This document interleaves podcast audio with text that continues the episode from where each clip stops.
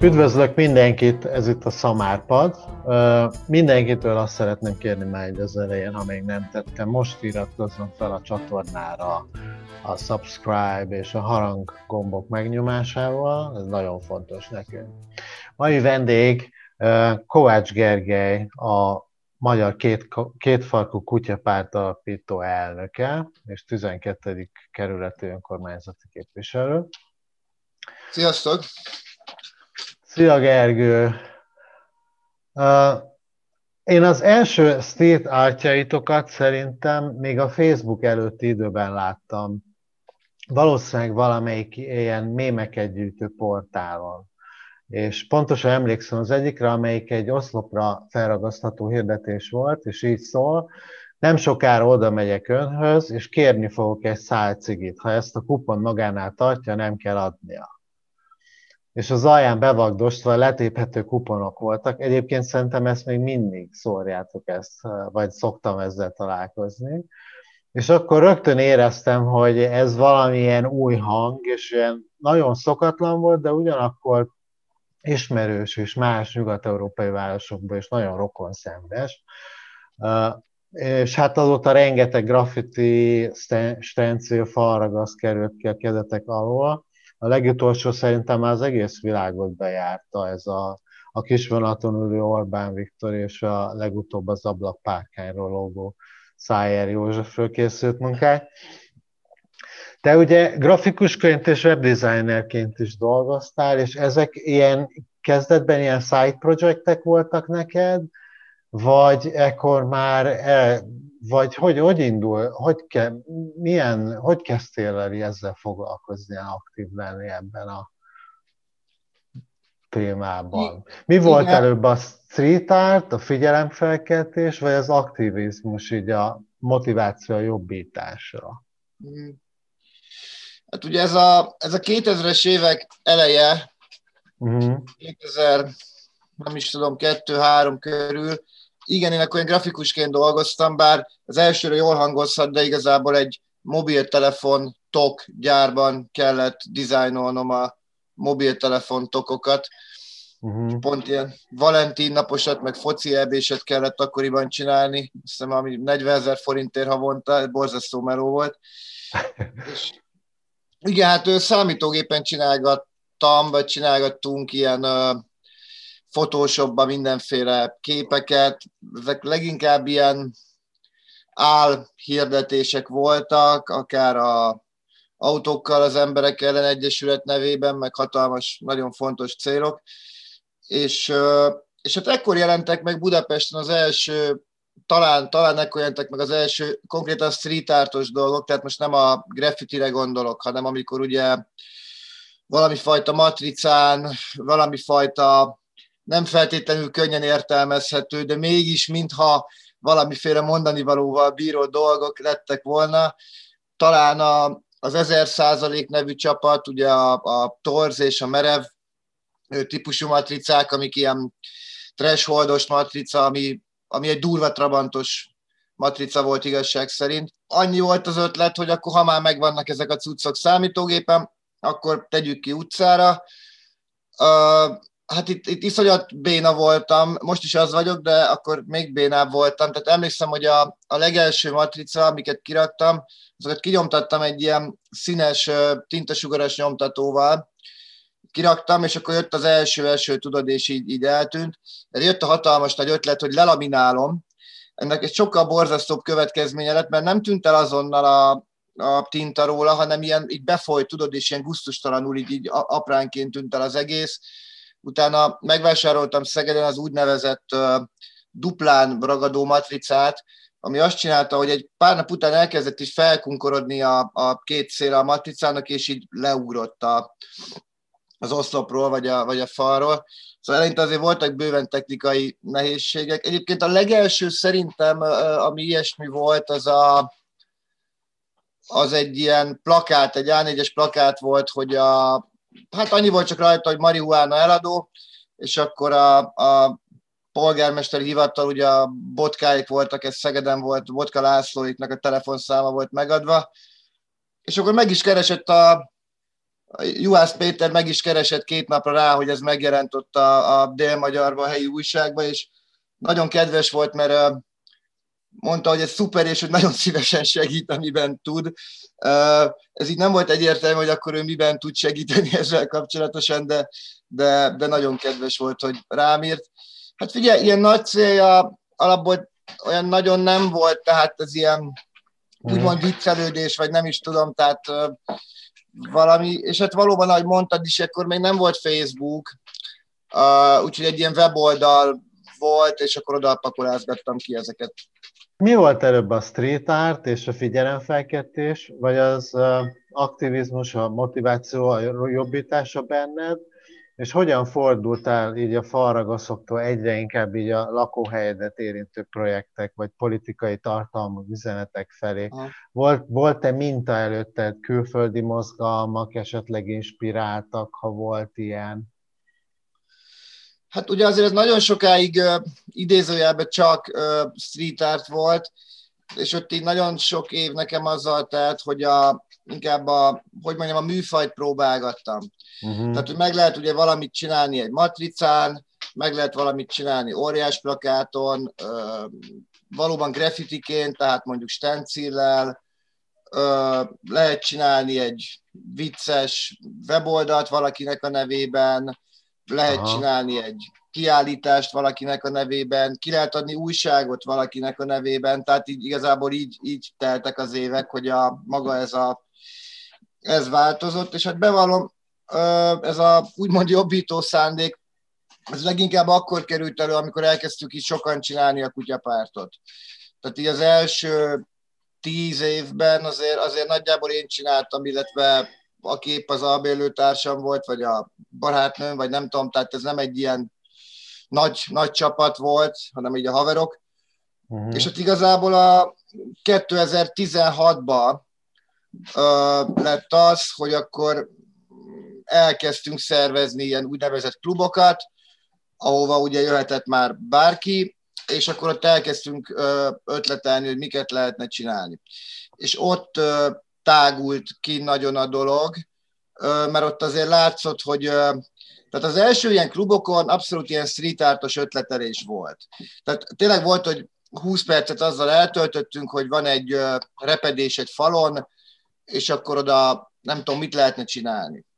És akkor így, hát hogy is fogalmazok, így látszott az igény, hogy itt azért emberek mondjuk mással is szeretnének foglalkozni, mint hogy ezt a repedést éppen nézik 20 percen át, és igazából innentől indult el, hogy, a, hogy többféle dolgot csinál a kutyapárt.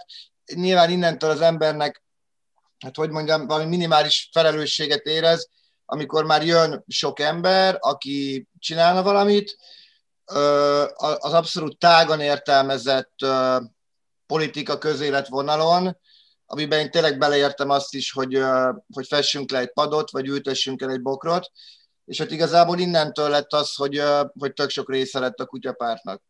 Mm. Ami Pont egyébként egy fontos cél is volt, tehát hogy akkor, hogy aki, aki felújítani akar valamit, az is be tudjon szállni, aki mondom, akar egy növényt akar ültetni, az is be tudjon szállni, de ez, ez nagyon későn, tehát ez tényleg egy, az első tíz évben erről nem volt szó. A mm. példaképet kérdezted, a, van ez a Yes Man nevű csapat, ezt nem tudom, te ismered-e? Hallottam egy amerikai, nem. Uh-huh. Na, uh, van egy film, akkor érdemes megnézni mindenkinek, The Yes Man Fix the World néven fut, és ez egy olyan uh, aktivista csapat, fantasztikus dolgot csinálnak egyébként, ők, uh, ők, ők nyilatkoznak sokszor ilyen gonosz multinacionális cégek, vagy éppen amerikai kormányzati szervezetek, vagy éppen a IMF, vagy a McDonald's, vagy valakinek a nevében. Ugye az elsőre furán hangzik, hogy hogy lehet valakinek a nevében nyilatkozni.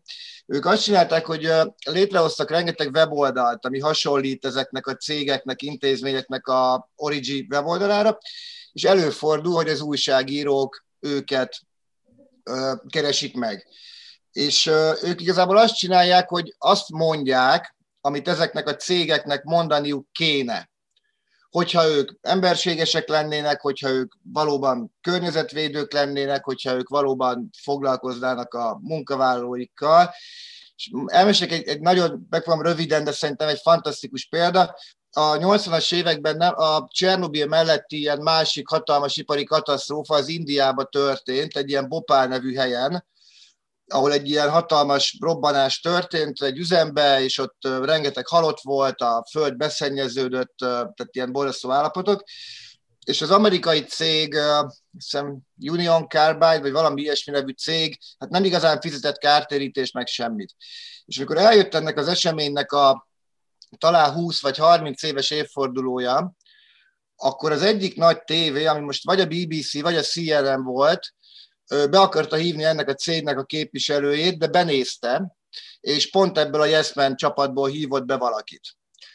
Aki ott elkezdte mondani, hogy hát ők most egy nagy bejelentésre készültek, mert ez egy gyakorlatilag történelmi jelentőségű dolog, hogy egy cég a teljes felelősségét elismeri a, a katasztrófa miatt, ki fogják cserélni a talajt, hatalmas kártérítést fizetnek a, lakóknak. Itt közben megjelent már egyébként a Breaking News felirat a, a élőadásban, amikor ez ment.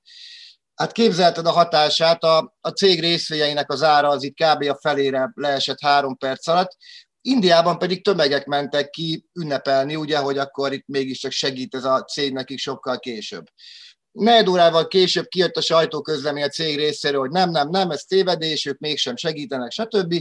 Ezt követően ezek az ünnepségek ilyen ilyen zavargásokba csaptak át Indiába, és hát olyan kellemetlen lett a cégnek ez a szituáció, hogy, hogy pár napra bejelentették, hogy valóban ki fogják fizetni ezt a kártérítést, és valóban segítenek az ott lakóknak. És ez szerintem fantasztikus, amikor gyakorlatilag annyit tettek, hogy elmondták a cég helyett, amit neki kéne, és ezzel sikerült elérni, hogy valóban bekövetkezzen ez a, ez a dolog. Úgyhogy azt például szerintem egy, egy fantasztikus vonal. Amikor átnéztem a honlapokon, akkor láttam, hogy rengeteg ilyen projektetek van, de és azt is, hogy ez gyakorlatilag minden párt így elirigyelhetné, hogy annyira ilyen transzparensen és pontosan vezetitek ezeket a bejegyzéseket a futóprojektekről. Láttam, hogy most már a hat kerületben vagytok jelen, jelen talán önkormányzatban, és szombathelyen, vagy úgy láttam, hogy ezek vannak legalábbis a honlapon. És ezeknek, de abban biztos vagyok, hogy ezeknek az akcióknak és ilyen feladatoknak a kitalálása az ilyen nagyon sok tervezést és szervezést igényel. Hogy hogyan dolgoztok? Azt tudom, hogy mindig van ilyen rendszeres brainstorming nálatok, kreatív meetingek, amikor gondolom ilyen sörözés van, meg áll a füst, de azért a végén mindig vannak, azért vannak eredményei. Hát ez nagyon, nagyon vegyes, tehát igen, tehát nyilván vannak ezek a offline ötletelések is, ez leginkább ugye ezek a városfelújító szítártos dolgok mentén ugye ezeket így becsatornáztuk az úgynevezett rendkívüli ügyek minisztériuma alá. Ennek van egyébként egy weboldala is, ami Kicsit olyan, mint a járókelő.hu, azt gondolom mindenki ismeri, ugye az emberek bejelentenek mindenféle problémákat közterületről, és akkor elküldik az önkormányzatnak. Itt annyi a különbség, hogy mi nem a önkormányzatnak küldjük el, hanem hát megpróbáljuk megoldani, vagy legalábbis kinevetni, vagy valami olyat csinálni vele, amitől az nem lesz annyira borzasztó. De hát a nagy része azért ennek ellenére online, tehát valószínűleg mi vagyunk az a párt, akinek a legtöbb, legtöbb Facebook csoportja van, bele sem merek gondolni, hogy szerintem tényleg van vagy 200. Nyilván egy része mm, lokális, egy része meg ilyen tematikus, és akkor hát igen, ezekbe szoktunk ötletelni. Tehát még igazából mindenkinek mindig azt mondjuk, hogy tényleg csak fotózzál, fotózzál, fotózzál, rakd fel tényleg bármit, ami szerinted egy kicsit is érdekes, túl jó, nem tudom, bármi, és akkor azon már lehet így ötletelni, és aztán meg meg lehet csinálni a dolgot. Az én személyes kedvenceim különben az a, az a gerilla kertészet, ez a virágültetések, például kátyukba, de ugyanúgy jó a busz megállapítés, meg a járdafestés is nagyon. És az, de nekem az, hogy ezek a projektek ilyen sikeresek, és sokszor a média is felkapja, az számomra azt mutatja, hogy a társadalom így elkezdi megszervezni önmagát, és nem várnak már ezek az emberek az államra, hanem együtt mozdulnak, hogy tegyenek valamit a lakókörnyezetükért, meg lakóhelyükért. Viszont az állami szervek, de végsősorban a kormány, az többnyire ilyen nagyon cinikusan és arrogánsan, vagy sokszor kimondottan gonosz módon így páros lábbal beleszáll ezekbe a projektekbe, amint hírét veszik, és ez, nekem ez úgy tűnik, mint a, hogyha a hatalom így a saját polgáraival is így háborúban állna, nem csak képzett külső ellenségekkel, oda mennek rendőrökkel, lebontatják, eltüntetik, vagy veletek bontatják rá, és hogy erre nagyon figyelnek, hogy ilyen önálló közleményezés megtorlatlanul, nehogy megtorlatlanul maradjon. Amikor egy ilyen projektbe megvalósításába belekezdetek, felkészültök-e ezekre a várható következményekre, hogy az önkormányzattal kapcsolatban, a rendőrséggel kapcsolatban, közterületekkel kapcsolatban hogyan kell majd, mit, mit, mire kell odafigyelni, mit kell csinálni? Igen, hát szóval ez is, ez is olyan, ami megváltozott eléggé azért, mióta többen csináljuk a pártot. Én régebben ugye általában mondtam is, hogy egyedül mentem el mondjuk felfújni valamit, de azt is éjjel kettőkor, tényleg figyeltem rá, hogy senki ne vegyen észre. Én nem az a fajta grafitis voltam soha, aki, aki szereti a veszélyt, és uh, uh, hanem inkább, inkább, inkább vártam fél órát, hogy ne jöjjön senki, és akkor inkább az volt a lényeg, hogy elkészüljön a, a dolog. Egyébként ebből a szempontból pont a, pont a magyar hát hogy is mondjam, politikai térben azért szerintem nagyon sokan félreértik a graffitit. Amikor olyan akciók vannak, hogy a, nem tudom, ott a rendőr, vagy ott a valaki, és akkor te megdobod a festékkel az épületet, ugye a graffitinek nem az lenne a lényege, hogy elkapjanak, hanem az lenne a lényege, hogy, hogy ott legyen, amit csináltál, és az ugye pont akkor tud elkészülni, ha nem kapnak el, tehát ez kicsit ilyen furcsa. A, hát a hatóságok az nagyon-nagyon-nagyon vegyes. Tehát az nyilván az ember olyan szempontból felkészül, hogy, hogy jó ügyvédeink vannak, de például egy csomó mindenben tök nagy változás történt szerintem az évek alatt. Tehát a, mondjuk ez a négy színfestés dolog, ami azért ugye nagyon lájtos, mert ott tényleg a járdát festegetjük. Ott, ott eleinte tényleg volt, hogy bevittek minket, minden második ilyennél valami fajta eljárás indult, és most már azért nem, tehát a, sőt, ezt egyébként meg is nyertük a alkotmánybíróságon sikerült megnyerni, hogy ugye mindenfajta szabálysértésnek van egy olyan része, hogy igaznak kell lennie annak, hogy veszélyes a társadalomra. És ugye ezeknél a dolgoknál azért elég nehéz ezt ráhúzni, hogy itt bármifajta veszélyt okoznánk, vagy akár hogy kárt okoznánk azzal, hogy egy, egy ilyet kifestünk nagyon változik, tehát Budapesten sokkal engedékenyebbek egyébként, mint vidéki városokban, akár megy székhelyeken, tehát ott azért sokkal jobban kijön a rendőr. Illetve hát maga a, a személy is fontos, tehát a, ugye a, a polgárőr, vagy a, ez a önkéntes rendőr, vagy hogy fogalmazzak, az az általában jóval szigorúbb és sokkal inkább hív rendőrt, mint mondjuk maga a rendőr úgy egyáltalán akarna ezzel foglalkozni, illetve a rendőrök meg, meg ilyen meglepően normálisak. Tehát a rendőr akkor szokott hozzánk jönni, ha, ha kihívják neki, akkor ki kell jönnie, tehát nem tud mit csinálni. De onnantól kezdve, hogy meghallja, hogy ez egy párt, egyrészt nagyon figyelnek arra, hogy a, a jogszabályokat betartsák, tehát tényleg elmondják, amiket nekik kell, lehet őket videózni, tehát nem, nem ellenkeznek, tehát tényleg normálisak. És hát a másik, hogy amint kiderül, hogy párt, akkor azért elkezdenek telefonálgatni. Tehát akkor már nem ő dönt. Akkor felhívja annak a kerületnek a polgármesterét, a rendőrkapitányt, a nem tudom ki a fenét, tehát hogy az is látszik, hogy így nem nagyon mernek dönteni. De egyébként meg olyan esetek is voltak többször, hogy, hogy egy önmagában nem túl vicces akció, igazából attól lett szórakoztató, mert a hatóság eljárt, a Szentendrén volt egy ilyen még pár éve, hogy a, ott a, a 11-es út megy át a városon, volt egy fasor, és hiányzott belőle 11 darab fa. És akkor kiment a helyi csapatunk, elültette ezt a 11 fát, ugyanolyan fajtájúakat, mint a, amúgy a fasornak a többi része. És akkor még kaptunk is ilyen kritikákat, hogy így jó, jó, ez így aranyos, meg minden, de hát az mégse olyan kutyapártos, nem olyan vicces, vagy nincs benne olyan nagy ötlet, nem tudom, hogy fogalmazzak. És akkor pár napra rá kiküldte a Szentendrei önkormányzat, ez még a régi volt, tehát a, a versegi nagyféle Szentendrei önkormányzat, kiküldte a csapatát, kiszedték ezt a 11 fát, amit mi ültettünk, hoztak pontosan ugyanolyan fákat, mint amiket kiszedtek, és beültették az ő 11 fájukat oda a Szentendrei út mellé, vagy főút mellé.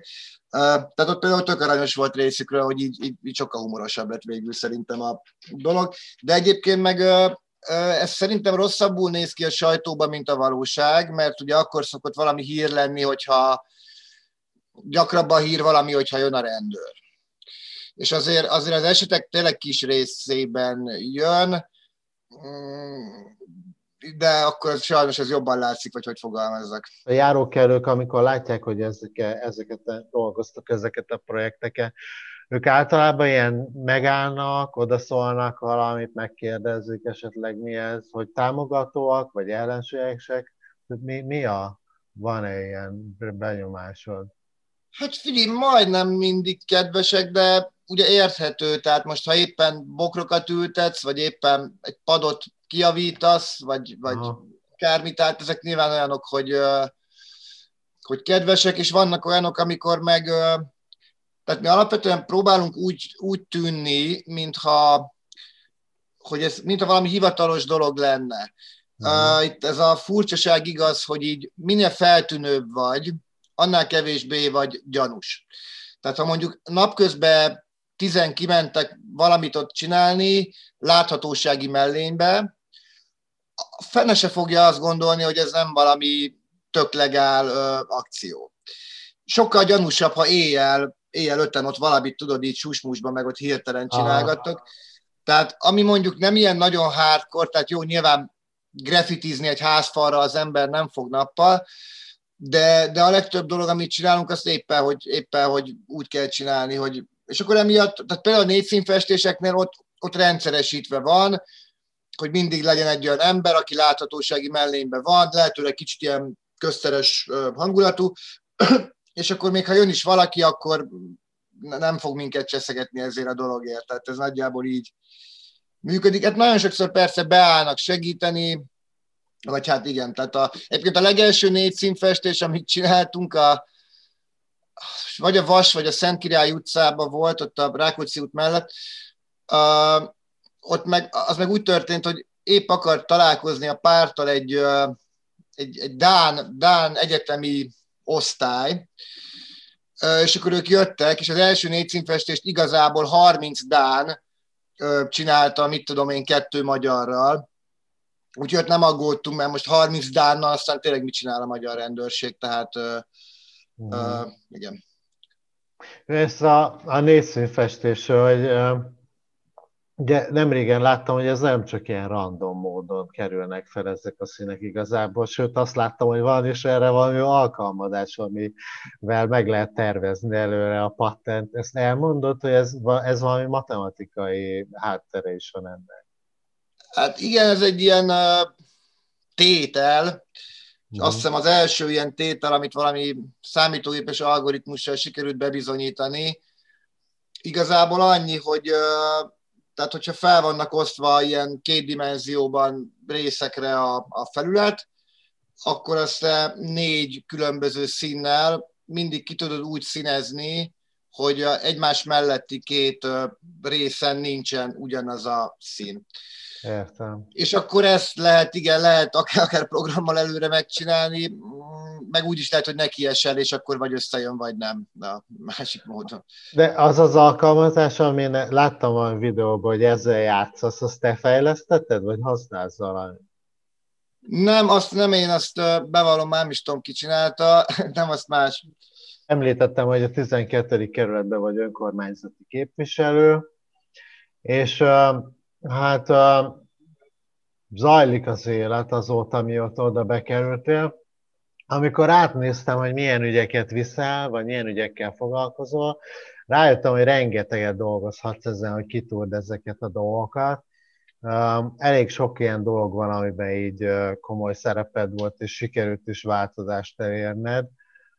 Ha jól láttam, akkor többnyire elég az, ha nyilvánosságra hozod ezeket a problémás ügyeket, és elkezdesz kérdezősködni, adatokat igényelni ezekkel kapcsolatban, és ez már, már sokszor elég arra, hogy szakítsanak valamilyen régóta vitt etikátlan vagy indokolatlan kifizetési gyakorlattal, pénzosztogatással vagy pályázati elbírálással.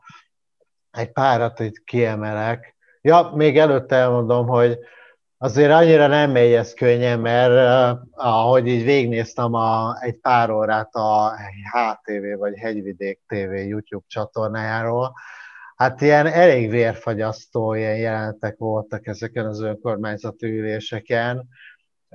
Az megdöbbentő volt így látni, hogy sokan így mennyi, hogy így mennyire így egységesen így ugrott rád így a testület egy-egy ilyen ügy kapcsán, és pár bajra jól fenyegettek, akkor lehülyéztek ott, le, legyáváztak, és azt ajánlom mindenkinek egyébként, hogy nézze meg ezt YouTube-on, mert nagyon te, tanulságos. Tehát mondjuk elmondok egy-két ilyen ügyet nagyon röviden. Az egyik az a vagyonnyilatkozat, vagyonnyilatkozati bizottság, önnek te voltál az elnöke, és körülbelül havi 170 ezer forint illetményért, és azt javasoltad, hogy számolják fel ezt a bizottságot, mert egyrészt nincs lehetőségetek a benyújtott nyilatkozatok valódiságát ellenőrizni, sem szankcionálni, viszont rengeteg pénzbe kerül, és ebből voltak például konfliktusok, ugye el, el, mindenki utána elesett ettől a pénztől, ugye, mert felosztotta testület, akkor a civil szervezeteknek adható 50 millió forintos uh, ha akarsz, akarsz közben hozzáfűzni?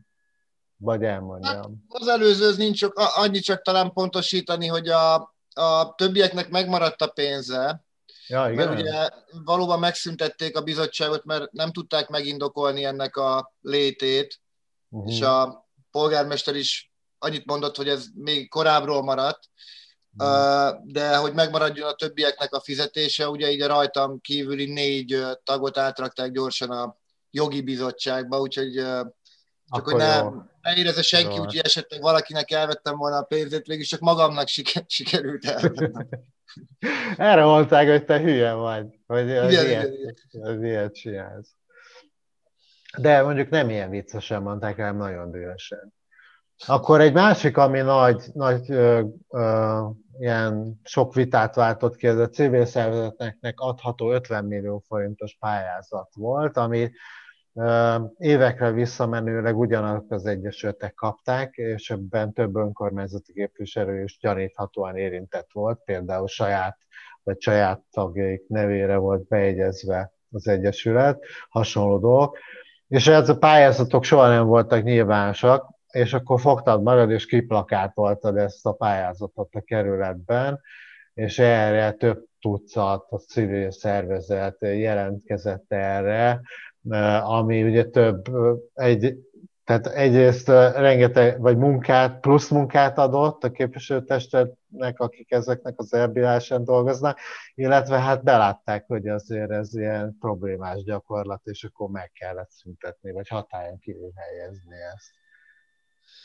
Hát ugye ez igazából a, hogy fogalmazzak, ugye ez gyakorlatilag a pokorninak a házi pénztára, a, ugye, ami amit lehetett kérni, és ugye valóban úgy, hogy, hogy ez nem volt meghirdetve, tehát létezik egy rendelet, amit valóban meg lehet találni a honlapon, ami nem is csak erről szól, és így földi halandók számára nem biztos, hogy érthető ugye ez a államháztartáson kívüli pénzösszegek átadás átvételének rendjéről szóló, na itt, itt hagyod abba ugye általában az olvasását ennek a, az egésznek.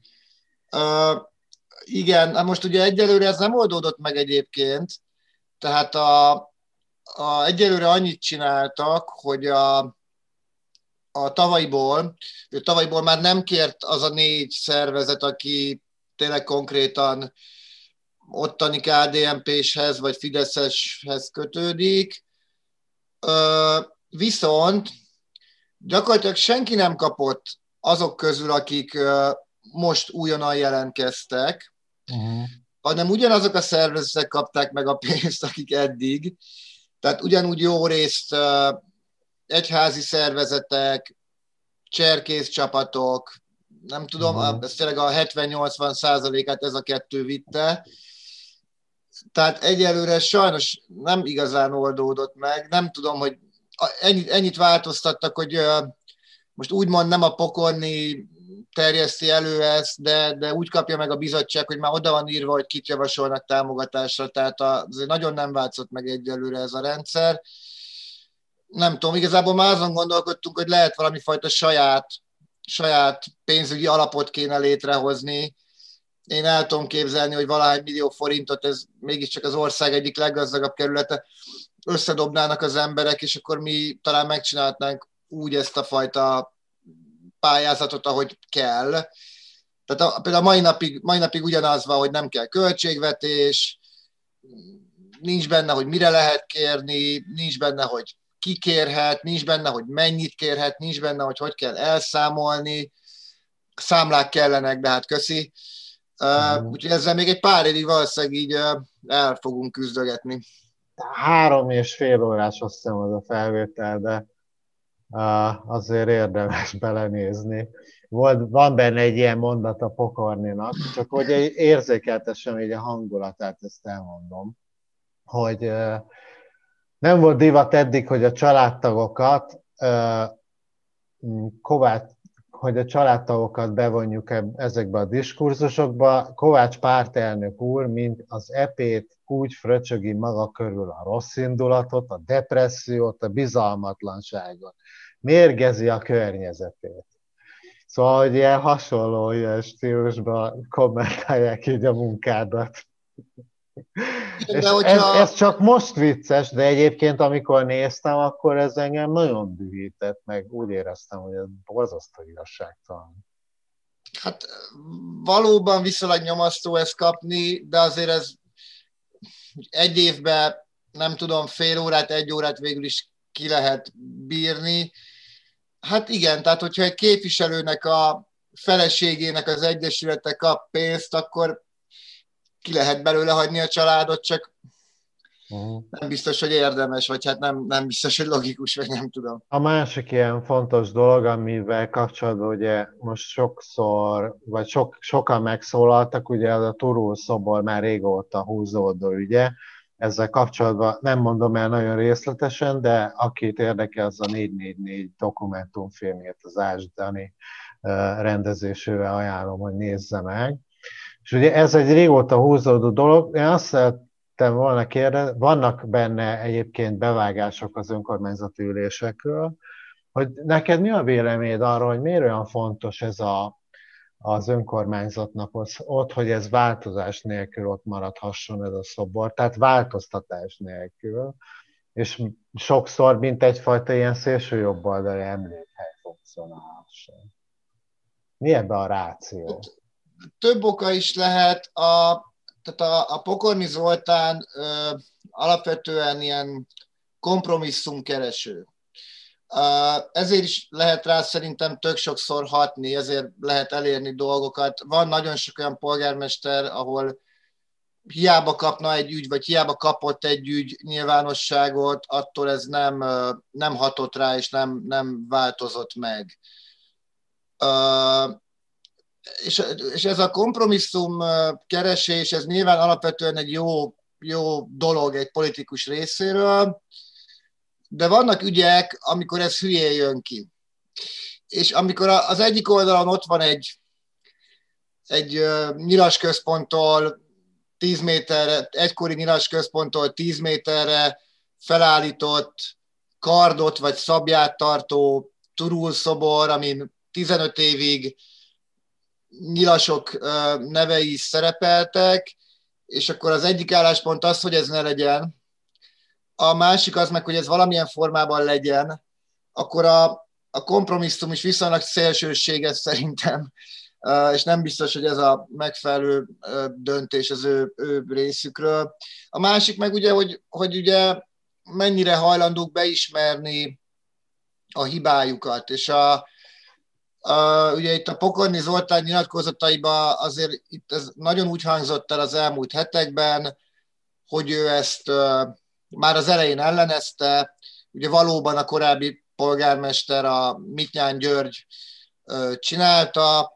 Ha belegondoltok, azért tényleg ennél szerencsétlenebb szitut, mint hogy visszavonulsz az országos politikából, mert a édesapádról kiderül, hogy kommunista ügynök volt, majd polgármester leszel egy kerületbe, ahol az előző polgármester egy évvel korábban hát felrakta a nyilas nagypapád nevét egy turúszoborra. Ez nyilván egy, egy, egy nagyon nehéz szitu. De, és ez, ez talán egyébként a filmben se volt benne, vagy legalábbis nem ilyen hangsúlyosan, ami a Pokorni Zoltánnak a felelőssége, és ami miatt szerintem a mai napig ragaszkodik az egészhez, hogy ezeket a neveket történészek már 2005-ben, 2006-ban szerették volna megvizsgálni. Ekkor már Pokorni Zoltán volt a polgármester. És nem adták ki az adatokat. Itt Friss Györgyről van szó, aki, a, aki egy kutató, és ő már ezeket akkor kérte, és neki azt mondták, hogy nem adhatják ki, mert bűncselekményt követnének el. A úgymond személyiségi jogok megsértése miatt. Na most ugy, ugyanezeket az adatokat szó nélkül adták ki most a Ungvári féle történészbizottságnak másfél évvel ezelőtt, ami egy ilyen elég komoly ellenmondás szerintem, hogy akkor most ezt szabad-e kiadni, vagy, vagy, vagy nem szabad kiadni. Tehát ebben azért bőven van neki is felelőssége, és hát nem tudom, tényleg ezt a, ez, a, ez a hülyeség, tudod, hogy a politikusok nem szeretik elismerni a hibáikat.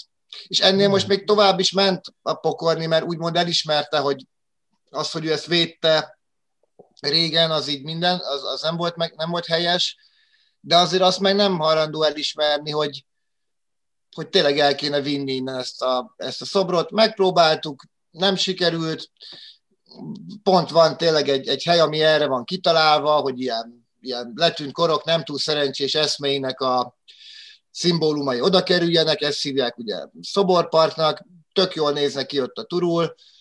Uh, hát nem tudom, nagyon remélem, hogy azért, azért ez most átmegy, és, és annak ellenére, hogy mit mond most a polgármester, azért ezt uh, talán elviszik onnan.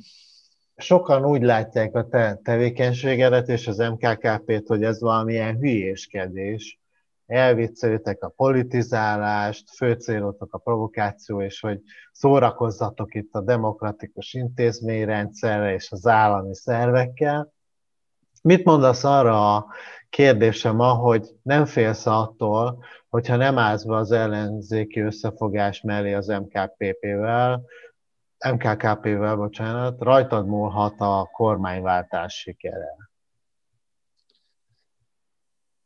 Hát igen, ez az, ami a nehéz kérdés.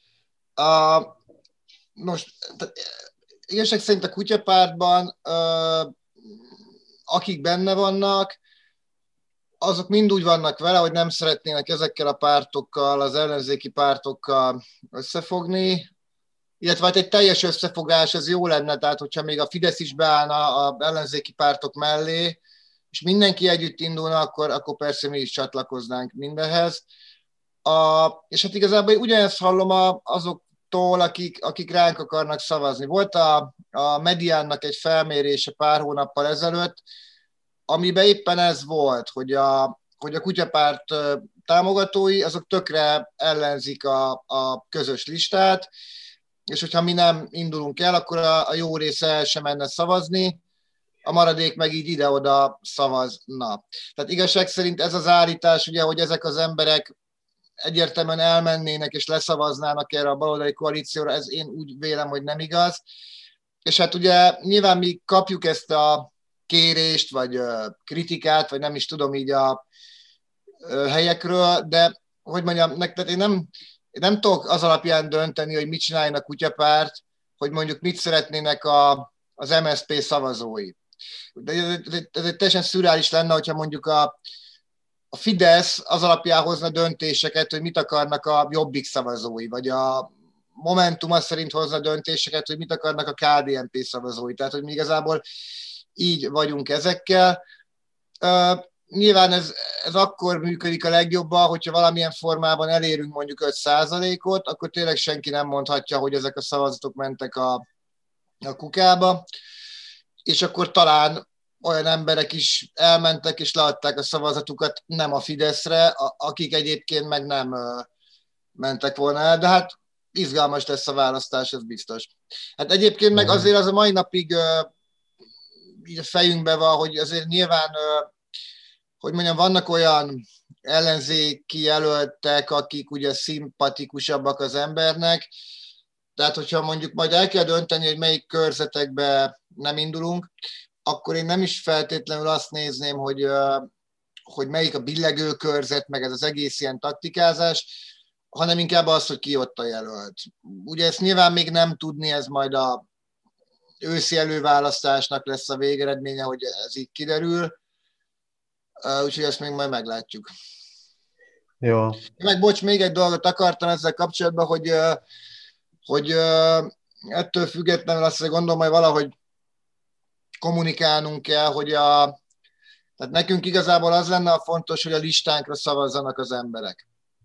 És az egyéni jelöltekre, ugye ami ebből az általad felvetett kérdés alapján fontosabb, ott azért annyira nem de nyilván nagyon nehéz olyan annyira rossz jelölteket indítani, akikre majd nem szavaznak az emberek. Majd meglátjuk. Nektek is van saját civil szervezetetek, mint a Fidesznek a CÖF. Ez az 1 millió technika tanár az MKKP-ért szervezet tervezed-e, hogy a választások előtt mozgósítod őket, és tartatok-e ilyen erődemonstrációt, ilyen kis lombfűrészekkel, bőrjukasztókkal, vagy smirglivel felszerelkezve? Van-e ilyen? Hát, annyit pontosítanék, hogy az azért nem a mi civil szervezetünk, ugye ez egy tőlünk teljesen független civil szervezet, a egymillió technika tanára két farkú kutyapártér. Mi nem vagyunk semmifajta kapcsolatban velük, nem, nem ismerjük az elnökséget, azok a, azok a pénzmozgások, amik kimutathatók a két szervezet között, az abszolút csak technikai jellegű, bizonyos átvezetések történtek, mindenféle kivétés, bevét, könyvelési okai vannak, azt kell, hogy mondjam, tehát ez, ez egyértelmű, hogy ez így van. Hát ő, nyilván, tehát a, a mi leginkább erre az egymillió technika tanára számítunk a következő választáson. Én úgy gondolom, hogy az ő, ő kapcsolataikat, az ő barkács eszközeiket, az ő tanítási tapasztalataikat, ha, ha latba tudjuk vetni, akkor a 18 éven alatti szavazók között nagyon jó eredményt érhetünk el. És aztán majd utána persze lejjebb visszük a korhatárt, tehát szerintem jó lenne, ha már mondjuk ilyen három éves kortól lehetne szavazni. Már a három éveseknek is nagyon fontos döntéseket kell hozniuk életük során, hogy most mit labdázik, vagy éppen uh, ugrókötelezik, tehát, és akitől elvárunk ilyen döntést, azt szerintem dönthessen az ország sorsa felől is. Köszönöm. Azt mondtad, hogy neked az a célod a pártalapítás, hogy ne kelljen dolgozni, de legyen ja, egy csomó pénzed.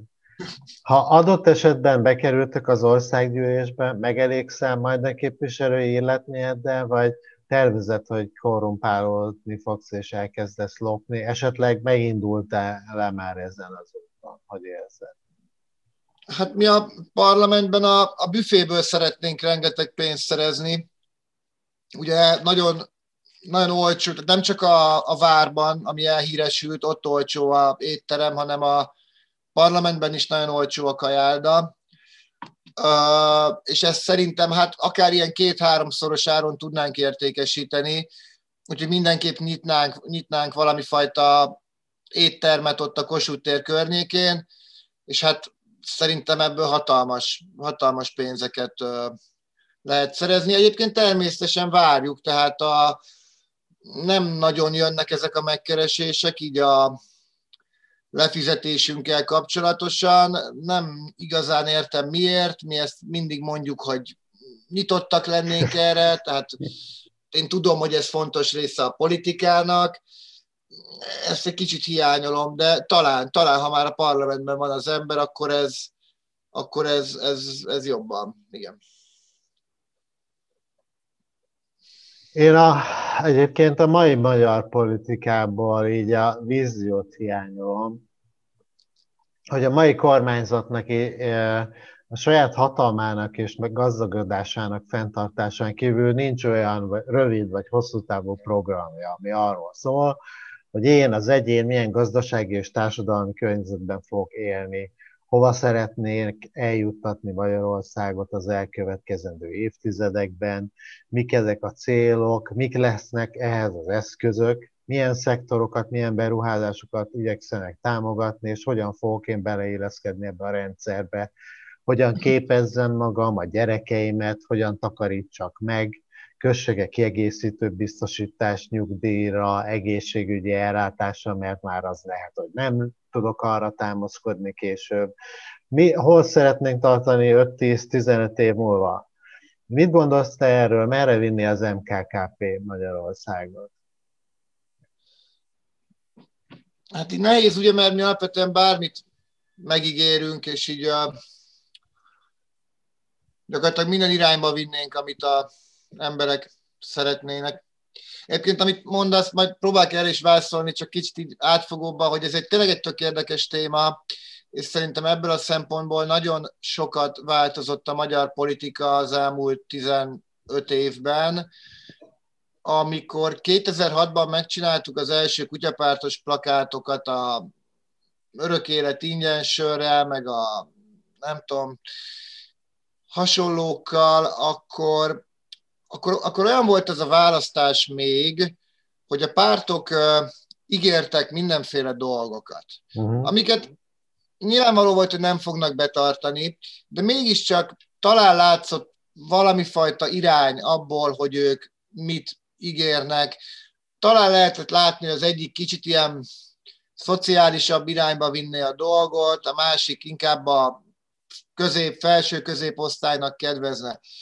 És ugye a, ez az, ami nagyon megváltozott. És a, ugye, a, ugye a Fidesz, miután kormányra került, ő, ő rájött arra, hogy ugye a kormányokat mindig leszokták váltani, azért mert idő után megutálják. És hogy ezzel nem nagyon van mit csinálni, ahogy telnek az évek, nyilván minden kormányt van miért utálni. Jó, mostanit aztán különösen mindent megtesz ezért, de hogy erre ez könnyű és hogyha valaki sokáig hatalmon akar maradni, akkor azt úgy tudja elérni, hogy nyújt egy csomó egyéb opciót a lakóknak, hogy kiket lehet ő helyette utálni.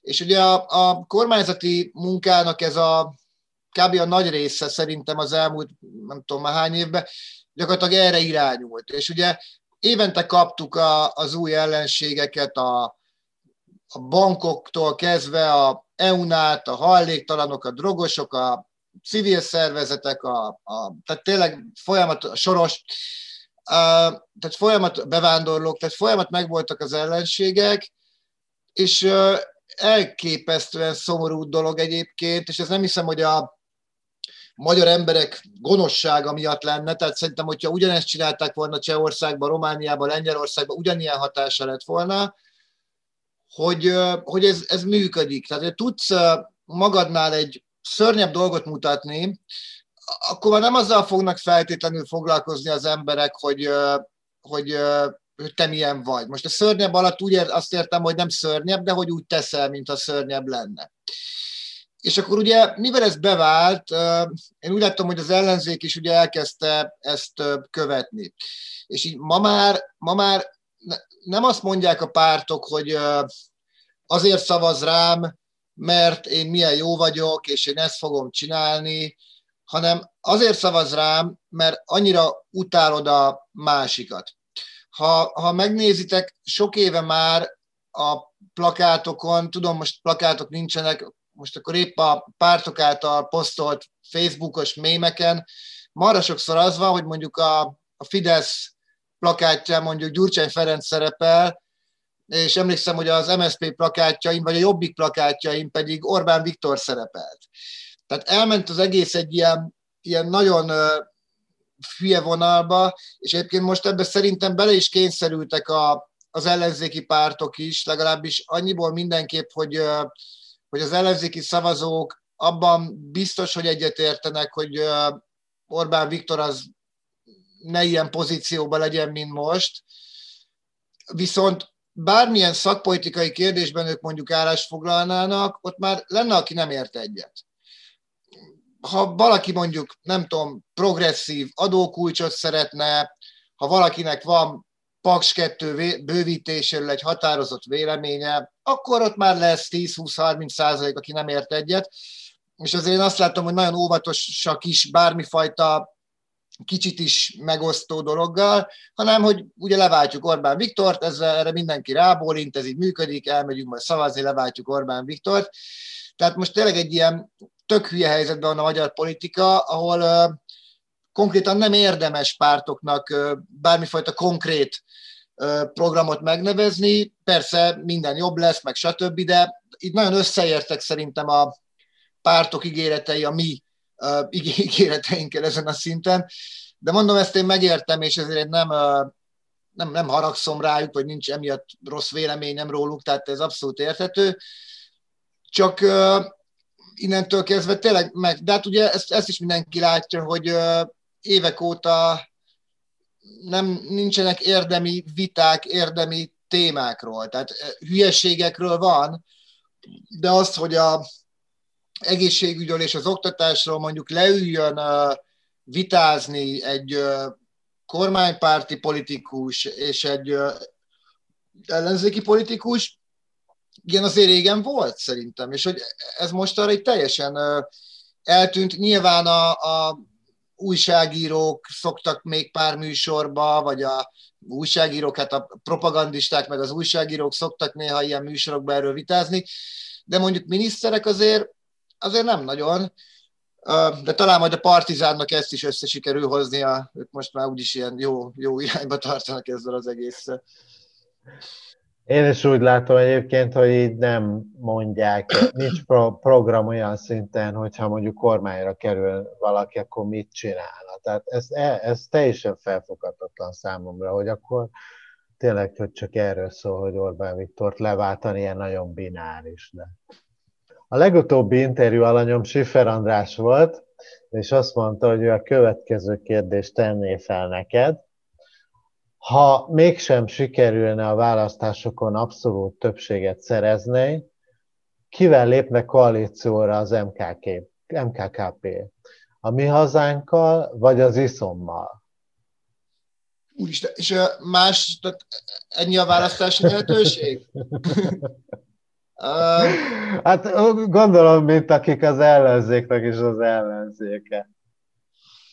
Egyébként ez is egy nagyon vicces téma, mert a, most, hogy a, ugye a, ugye a Fideszen kívüli ugye baloldal, vagy hát nem tudom, jobbik meg baloldal ugye összefogott, most valóban pár ember fejében megjelent ez is, hogy akkor akik úgymond itt maradnak a Fidesz és a Egyesült baloldal jobbik között, azok is miért nem fognak össze, és engem a, fel is hívott egy idős, idős úr múlt héten egyik reggel, akinek ez volt az ötlete, hogy akkor ez kéne, hogy akkor mi fogjunk össze a, akiket említettél, tehát a Szanyi Tiborékkal, a Mi Hazánkkal, a, vannak még ilyenek, ilyen alternatíva, új alternatíva. Ja, most jött ez a Gödény. Pálinkáség, új kezdet, nem tudom, van egy csomó ilyen párt, és ő mondta, hogy ő ebbe nagyon szívesen segítene, és ugye ez egy dolog kell, pénz, és ő ezt szintén megoldja, hmm. csak szerezzem meg neki Soros György telefonszámát, és akkor ő szerez tőkét ehhez a projekthez, és elgondolkodtató, hogy nem tudom, a mi hazánkat mennyire támogatná Soros György az ő céljaiban. Hát igen, nem tudom, tényleg elég szürelések ezek a pártok, és ugye ráadásul ez egyébként szintén egy szerintem szomorú dolog, hogy emiatt a két pólusú, két osztatú politika miatt, illetve hát nyilván a választási rendszer, törvény miatt, a, az elmúlt időszakban akik alakultak pártok, azok annak a nagy része legalábbis nem azért alakult, hogy ő valami fajta elvek, ideológia, érték mentén elinduljon a választáson, és elérjen valami fajta eredményt, hanem, hanem azt szeretnék, hogy ők megbeszélik az ellenzékkel, hogy akkor ők oké, okay, ők nem indulnak, de akkor kapjanak a, egy helyet a, a listán, vagy, vagy valahol lehessen az ő jelöltjük egyéniben az ember. Ugye a, a liberálisok történetéből ismerjük ezt a jelenséget, de most ugyanúgy, ugyanúgy jelentkezett be a, a Szanyék pártja, a Pálinkásék pártja, tehát nekik nem kell, hogy ő rájuk szavazzanak, nekik bőven jó lenne, hogy azt mondják, hogy oké, okay, Szanyi Tibor a 32. az ellenzék országos listáján, és akkor ők majd cserébe nem indulnak. Smukkandor is egyébként régen egy kicsit hasonló karakter volt. Na igen, tehát ez a szituáció eléggé el lehetetleníti szerintem új szereplők belépését, amire azért, azért úgy mindig szükség lehet, mert mit tudom én azt, hogy például a, annó megjelent az LMP, amikor megjelent az LMP, és akik csinálták, az szerintem egy faszadolog volt. És szerintem az tök jó volt, hogy ez, meg, ez, ez létre tudott jönni. Ugyanez igaz a, a Momentumra is szerintem. Ez tök fontos, és tök jó, hogy létrejött a Momentum. De a mostani politikai helyzetben, és azért ez, ez eltarthat még egy jó ideig, egyrészt ezért, mert, mert mindenkitől várják, hogy valamelyik oldalhoz csatol, beálljon, másrészt a választási rendszer is olyan, hogy azért tényleg nem egyszerű egyedül elindulni. Így nagyon-nagyon, én nem, nem hiszem, hogy a következő években hasonló új szereplők és pártok meg fognak jelenni a, a magyar politikai életben, miközben ez a mostani rendszer, ahol ugye összefognak a pártok, ez konzerválja azt, hogy így ebben a felállásban soha nem fognak eltűnni azok a szereplők, akiknek nem biztos, hogy örökre a magyar politika részének kellene maradniuk.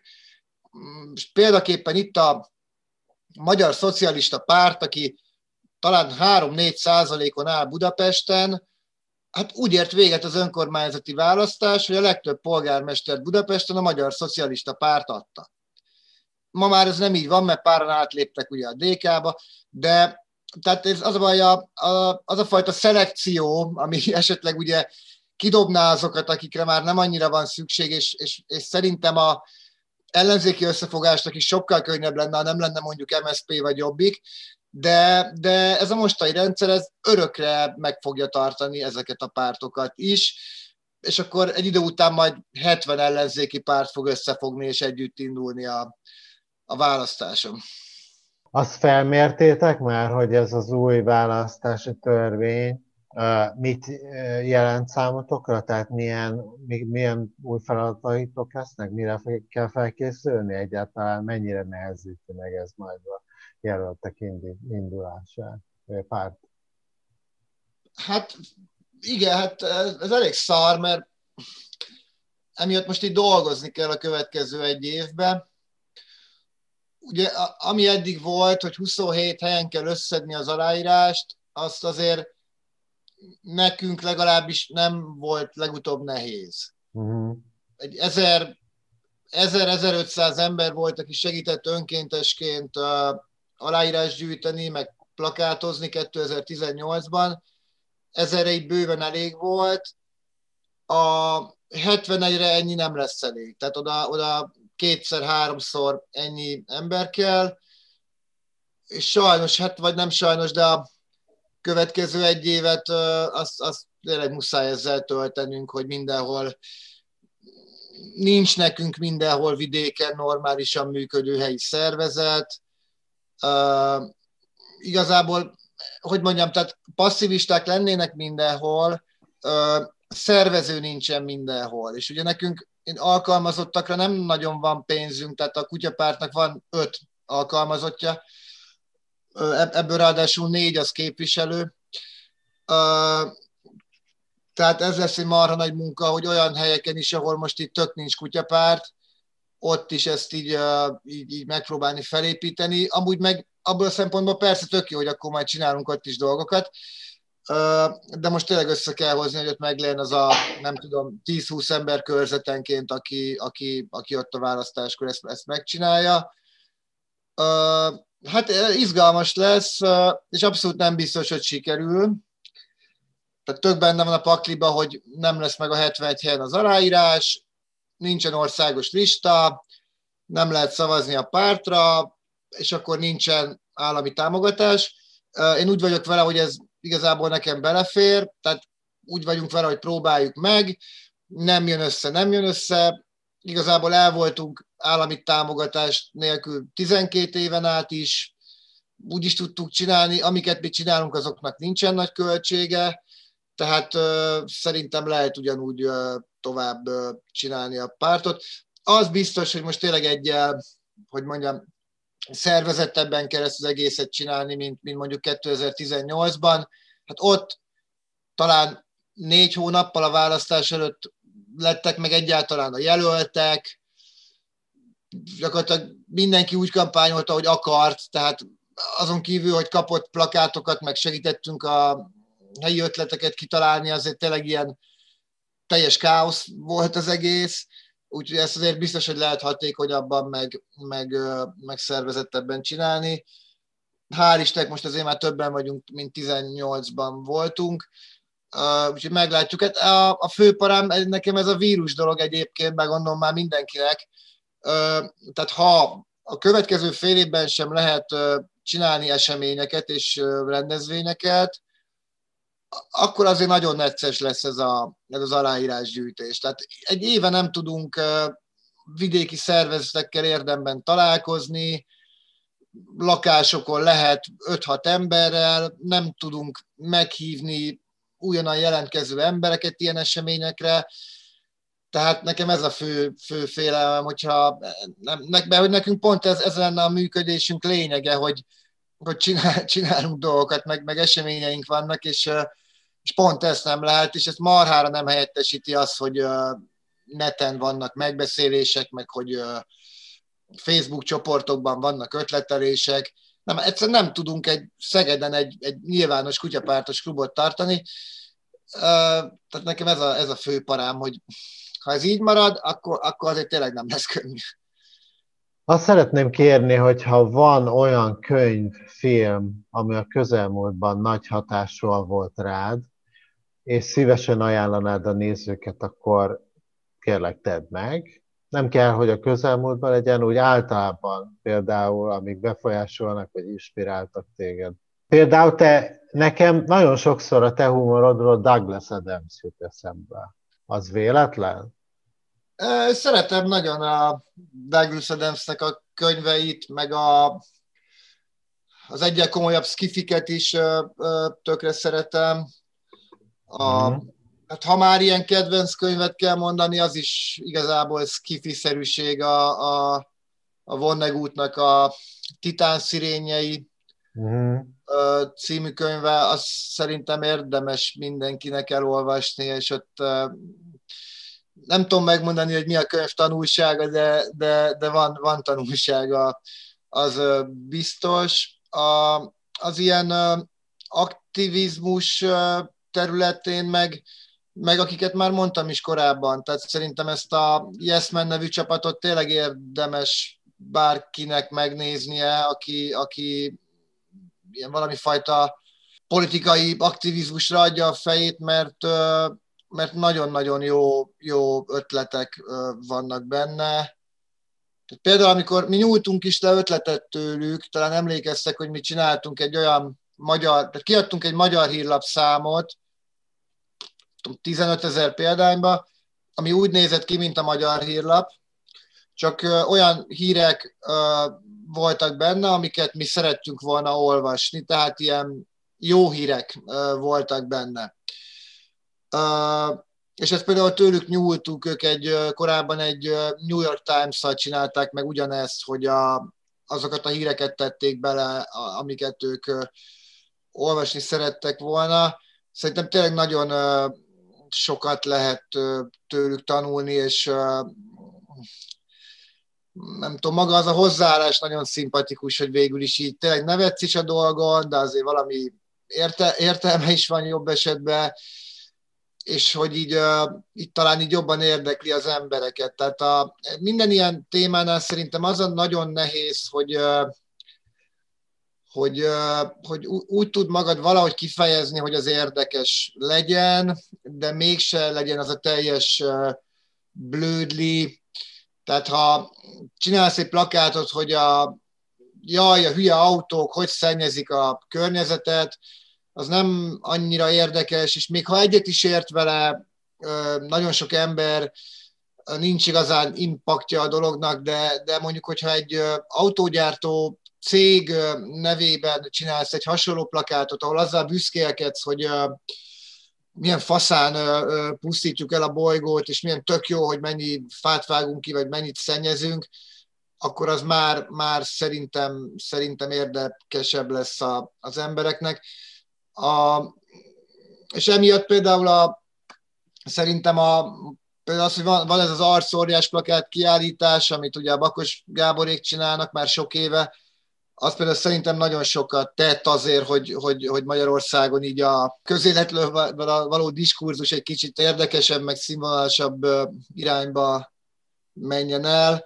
Amúgy meg akit, hát ha még így Magyarországról kell valakit mondanom, akkor a, akkor hát igen, hát a Juhász, Juhász Peti, ő nekem, ő nekem egy régi nagy hősöm. Tehát igazából mind, amit a, a Kendermag Egyesülettel csinált, messze ő tette a legtöbbet szerintem azért, hogy valami fajta más törvények legyenek itthon ebben a témában. Amit utána taszosként csinált a, a Roma pontokon, az is fantasztikus volt, amit a, ahogy a Rogán ellen küzdött, szerintem az is nagyon példamutató volt, annak ellenére, hogy azért ez egy, ahhoz azért tényleg bátorság kell, hogy, hogy, hogy Rogánon tart ilyen szinten éveken át. Szóval a, ja, a Juhász Petit azt én, én tényleg nagyon sokra tartom itt a, a magyarországi jó, akkor ajánlhatjuk egyébként akkor az ő YouTube csatornáját akkor itt. Igen, feltétlenül. Folytatja ezt. Nagyon köszönöm Kovács Gergőnek, hogy megosztotta velünk a gondolatait. Mindenkitől azt szeretném kérni, aki nem tette még, hogy iratkozzon fel, és nyomjon rá a harang szimbólumra is.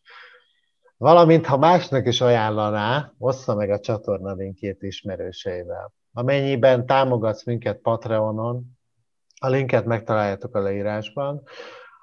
Az eddigi beszélgetésekből kimaradt exkluzív videótartalmakat osztunk meg veled, amit egyelőre havi gyakoritásággal frissítünk. Az ebből származó bevétel tartalomfejlesztésre és feliratkészítésre fogom fordítani. Nagyon köszönöm, Gergő, még egyszer, hogy uh, időt szakítottál erre.